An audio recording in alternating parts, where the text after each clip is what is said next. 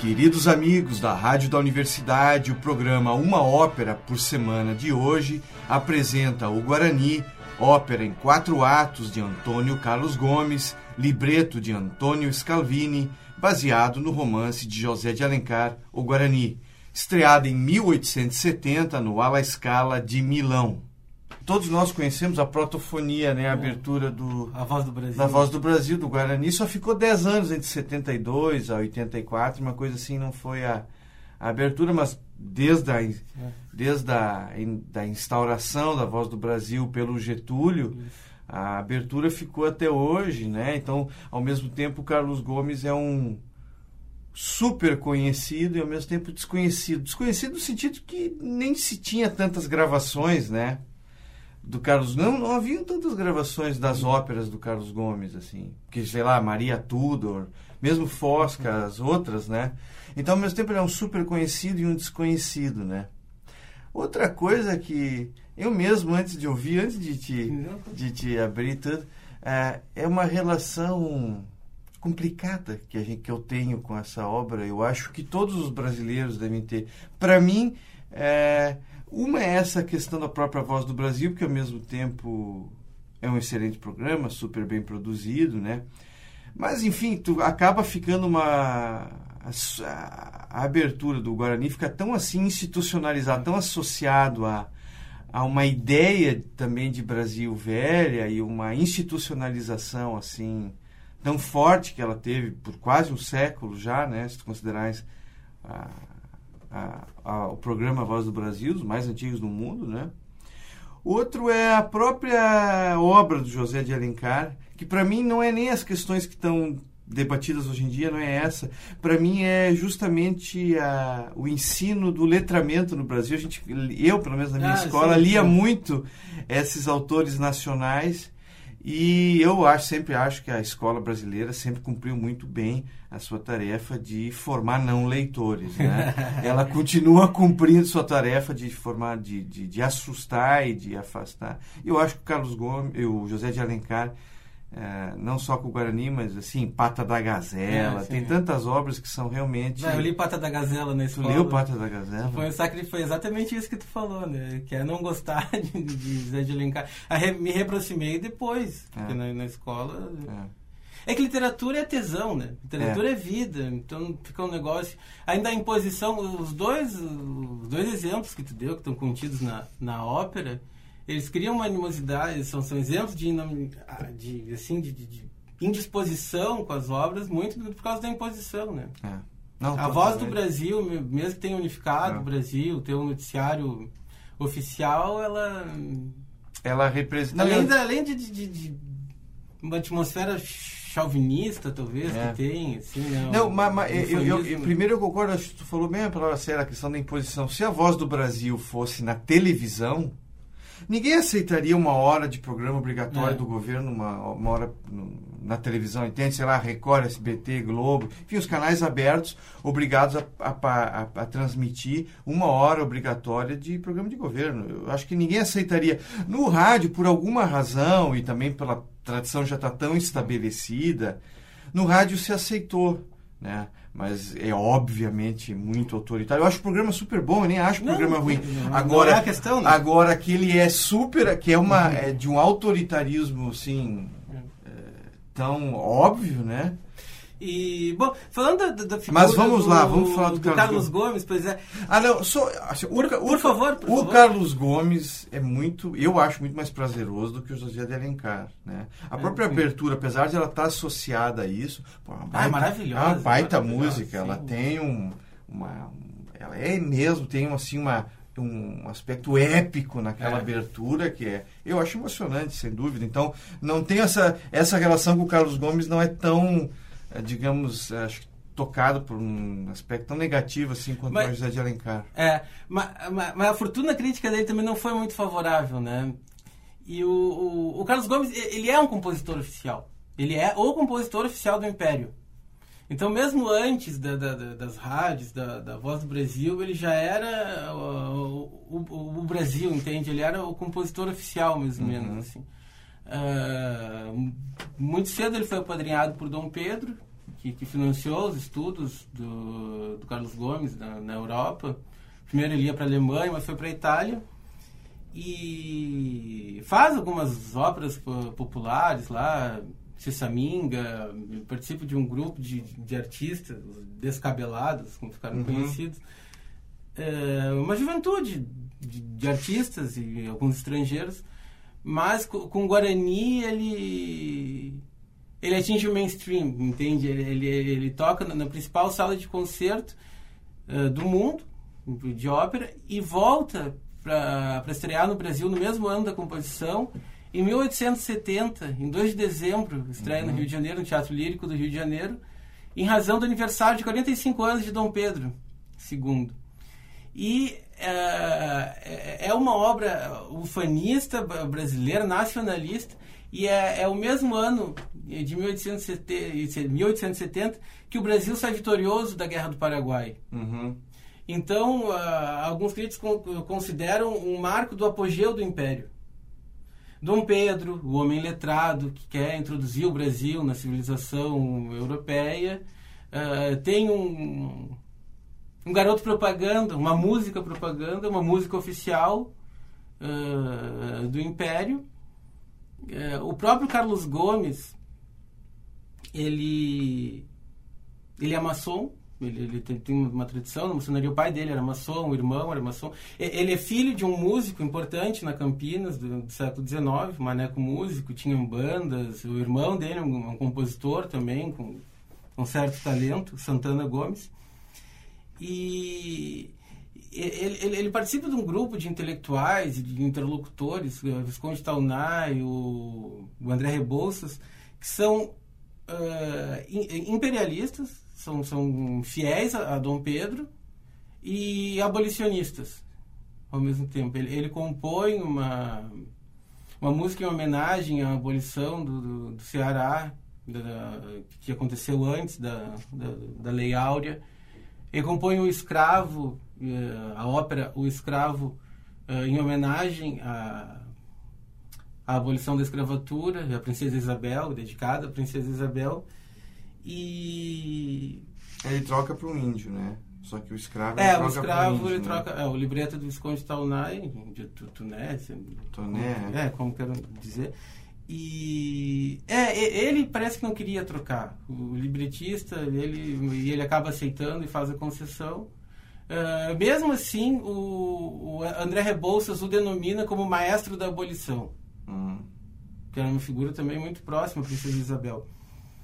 E, e ele permanece fiel ao, ao, Império, mesmo com a proclamação da República. O que dificulta um pouco a vida dele. Dificulta né? bastante a vida dele. Ele se nega a compor o hino nacional republicano. É, assim como André Rebouças, que viveu no exílio, teve uma morte. Ele fica muito associado. Ele, ao, ao é, império, ele, né? ele fica associado ao império. Na República ele não ganha espaço e consegue um lugar lá no Pará, no uhum. distante Pará, longe do, do, da é. metrópole, do, do centro, dos grandes centros urbanos, do, centro do país. E morre E morre, morre lá. Uhum. E. Bom, e, e, ele, como o cara do, do, do, Império e a figura oficial do compositor do Império, já cria uma certa animosidade. Vem a ascensão da, da, da República eh, São Paulo ganha um protagonismo no Brasil, na República Velha, e vem a Semana de Arte Moderna, logo em seguida, em 22. Hum. E aí, aí é, acho que se consolida uma, a visão do, do, do Carlos Gomes como alguém retrógrado, uh, de uma música velha, arcaica, careta, tudo que se possa... Uh, de, defender a morte de, do, do Peri. Uh, e a cura do Peri. O Oswald de Andrade tem críticas terríveis, até separei algumas, não sei se vou ler tudo, mas o que o Oswald de Andrade uh, escreve sobre Carlos Gomes. Abre aspas, né? Oswald de Andrade falando. Carlos Gomes é horrível. Todos nós o sentimos desde pequenininhos. Mas como se trata de uma glória da família, seja do Brasil, o cara nacional, como se trata desse cara, engolimos toda a cantarolice do Guarani e do escravo. inexpressiva, postiça e nefanda. Então já. É virulento, é. Agora, o Mário eu vi já é mais. É, é, é. é mais di- diplomático, mais educado em relação ao. O Oswaldo vai com tudo ali, hein? É, mas o Mário tem, tem, tem, tem cartas públicas, tem, tem um- uma crítica do Menotti del Picchia, que, que também participou da- da- do movimento modernista, e ele escreveu um artigo eh, intitulado Matemos a Peri. E o Mário de Andrade, Mário de Andrade publica uma resposta pública a esse artigo. E, é, e o título do, do, do texto do Mário de Andrade é Curemos a Peri. Então ele salva assim, não, a gente não precisa matar, mas nós temos que curar. Aham. Até é, essa apropriação, eh, no presente ano de 2023, foi feita uma encenação, do, do- uma montagem do, do Guarani muito polêmica, a concepção filósofo, enfim, um pensador indígena, Ai- Ailton Krenak, assina a, concepção. Tem uma figura, ele é o concepcionista da ópera. E é mais ou menos essa ideia, a gente tem que curar, tem que o Guarani fez muitos males a, a- a cultura a gente tem que curar É, é, a visão do Mário de Andrade não é novo o Mário de Andrade já dizia isso a gente tem que curar tem que A gente cura do- salvar é- dela mesma É engraçado se que se cura. cu- cu- Se cura a doença, né? né Embora curar tenha o aspecto de dar uma também uma uma aparada, né? Então tu pode curar, cuidar, né? Mas em geral associado a uma doença como se fosse uma ideia de Brasil da doentia, né? Ou uma uma visão Eu acho que tem, tem muito essa concepção no, no- na figura do, do Carlos Gomes e do Guarani. E não quero entrar em, em grandes polêmicas, mas, Não, mas tentando, tenta- Não, tentando entender a questão. O, o Carlos Gomes é, é um mestiço, pardo, talvez, uh, na, na terminologia. Eu vi que ele, Aceita, ele tem mulato ascendência como- negra também, além de branca, ele tem ascendência negra e indígena. É, né? Então ele, se via como, como indígena, ainda que, que contestada a ascendência Hum. indígena, né? Ele tem um, um suposto sobrenome Jaguari, Uhum. no nome dele, que veio da mãe, Fabiana. Mas a mãe morreu muito nova, os documentos não não estão muito certos, ficou uma coisa meio de boca, sabe? Tradição oral sabia que ele era o Jaguari, mas eh, É, tu sabe que uma das coisas que eu pensei foi o seguinte, né? Não só a figura do Peri, ah, não só o Guarani representa uma ideia, de certa maneira, a visão edênica que o europeu teve do Brasil, né? Se tu pegar a visão do, do paraíso do Sérgio Buarque de Holanda, ele faz uma biografia, é, o livro é mais complexo do que isso, mas em síntese, ele faz uma biografia da visão edênica, do paraíso, eh, idealizado pela mente europeia. E o Brasil representava essa ideia do paraíso, em que, é, enfim, uma terra em que tu nem precisa se esforçar muito, ela te oferece o prazer, a comida, enfim, ela te dá tudo paraíso, né? Essa visão do paraíso é a visão um pouco também que está no Guarani ainda. E Sim. associado a isso a ideia do bom selvagem. O Peri é o bom selvagem. Um bom selvagem russo, russoniano. É, eu, eu só tenho. eh, eh, Pode interromper. Eu, Eu, eu tenho minhas questões eh, que tem, tudo bem. Mas tem o mal selvagem também, né? Tem um mal selvagem, claro. Porque- Não, e tem a crítica é. europeia também ali. E tem, tem os espanhóis, são, É. conquistadores, trapaceiros, né? É, é. Interesseiros. É. sem- sem Não, sem dúvida a visão, ela é. Eu entendo a crítica óbvia que se faz aí a, a uma visão. euro- a- a- como é que eles diriam? Eurocêntrica. É, Eu valha. entendo, mas acho que assim, eu não, eu não, eu não quero ser um defensor José de Alencar porque eu sou muito antipático a ele, especialmente porque a escola, como eu disse, né, a escola brasileira destruiu José de Alencar para sempre, pela, pela, pela relação com a leitura, né? Ele também foi um, um racista até o fim, no sentido de que ele defendeu, ele escrevia né, para o imperador, dizendo não, não aprova, não aceita a abolição da escravatura, que ele defendia a escravatura mesmo. Né? Mas isso nem é, isso é- o, a questão para mim é, eu vejo o Guarani como representante dessa visão edênica. Então, para mim, a ideia de Brasil, porque a própria ideia de Brasil, a palavra Brasil, Terra Brasilis, vindo daquela ilha celta, né? É, Rio Brasil, em que era uma, um Eldorado, um paraíso, é, imaginado como Shangri-La, né? uma Shangri-La, como uma ilha, uma ilha paradisíaca uh, no Atlântico. Essa lenda celta que migra para a Europa, que se mistura com outras idealizações do paraíso europeu, o próprio Éden mesmo, como se fosse o Éden antes da queda, né? E Peri ainda está ali. A ideia do índio é um pouco o homem antes da queda. Essa é a projeção europeia que eu entendo, sabe? O índio é o homem antes da queda. Antes da queda, sentido cristão. Sim, sim. Da, da, antes do pecado original. Do pecado original, teologia ortodoxa. O índio é essa imagem. Isso se junta uh, o, o, bom selvagem russoniano, uh, provavelmente a leitura também uh, do Montaigne, dos canibais, todas essas ideias que estão frutificando nessa mente moderna europeia naquele momento, que se mistura com as ideias antigas do paraíso, com o sonho, a idealização do paraíso, tão pouco representadas no Guarani.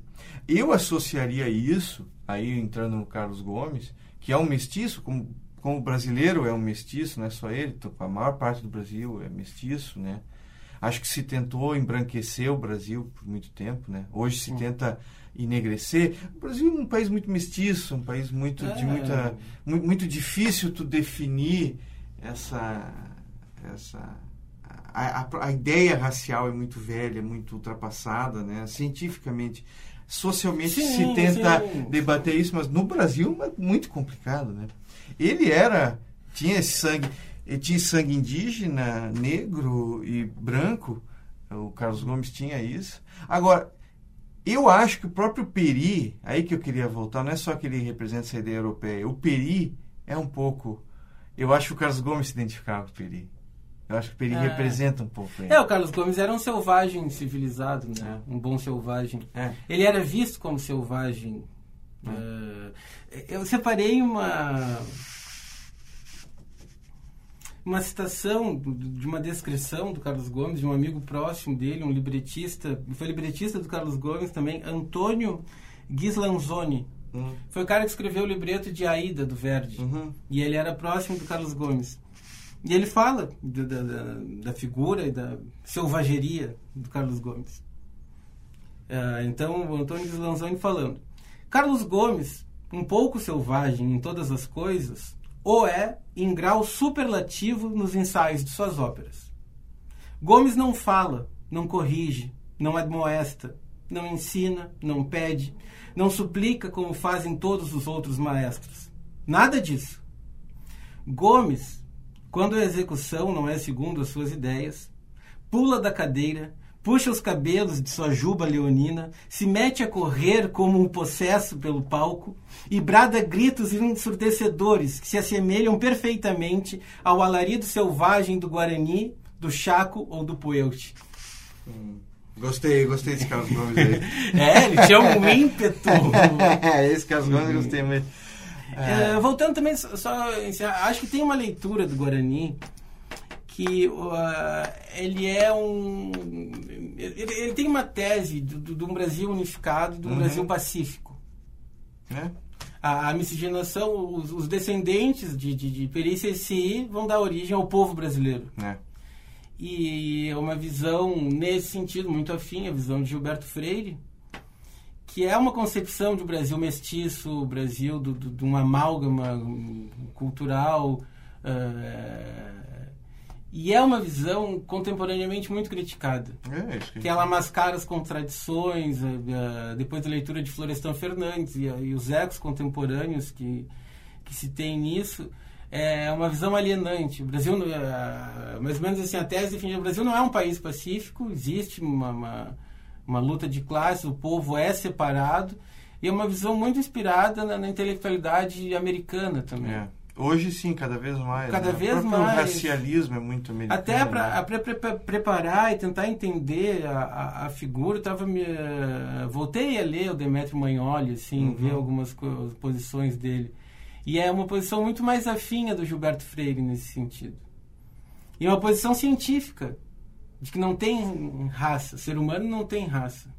É, mas é que eu acho que esse, o, a, o, identitarismo, né, essas teorias racialistas hoje, elas partem dessa ideia de uma raça social, né, de uma, de uma visão assim sociológica disso, né.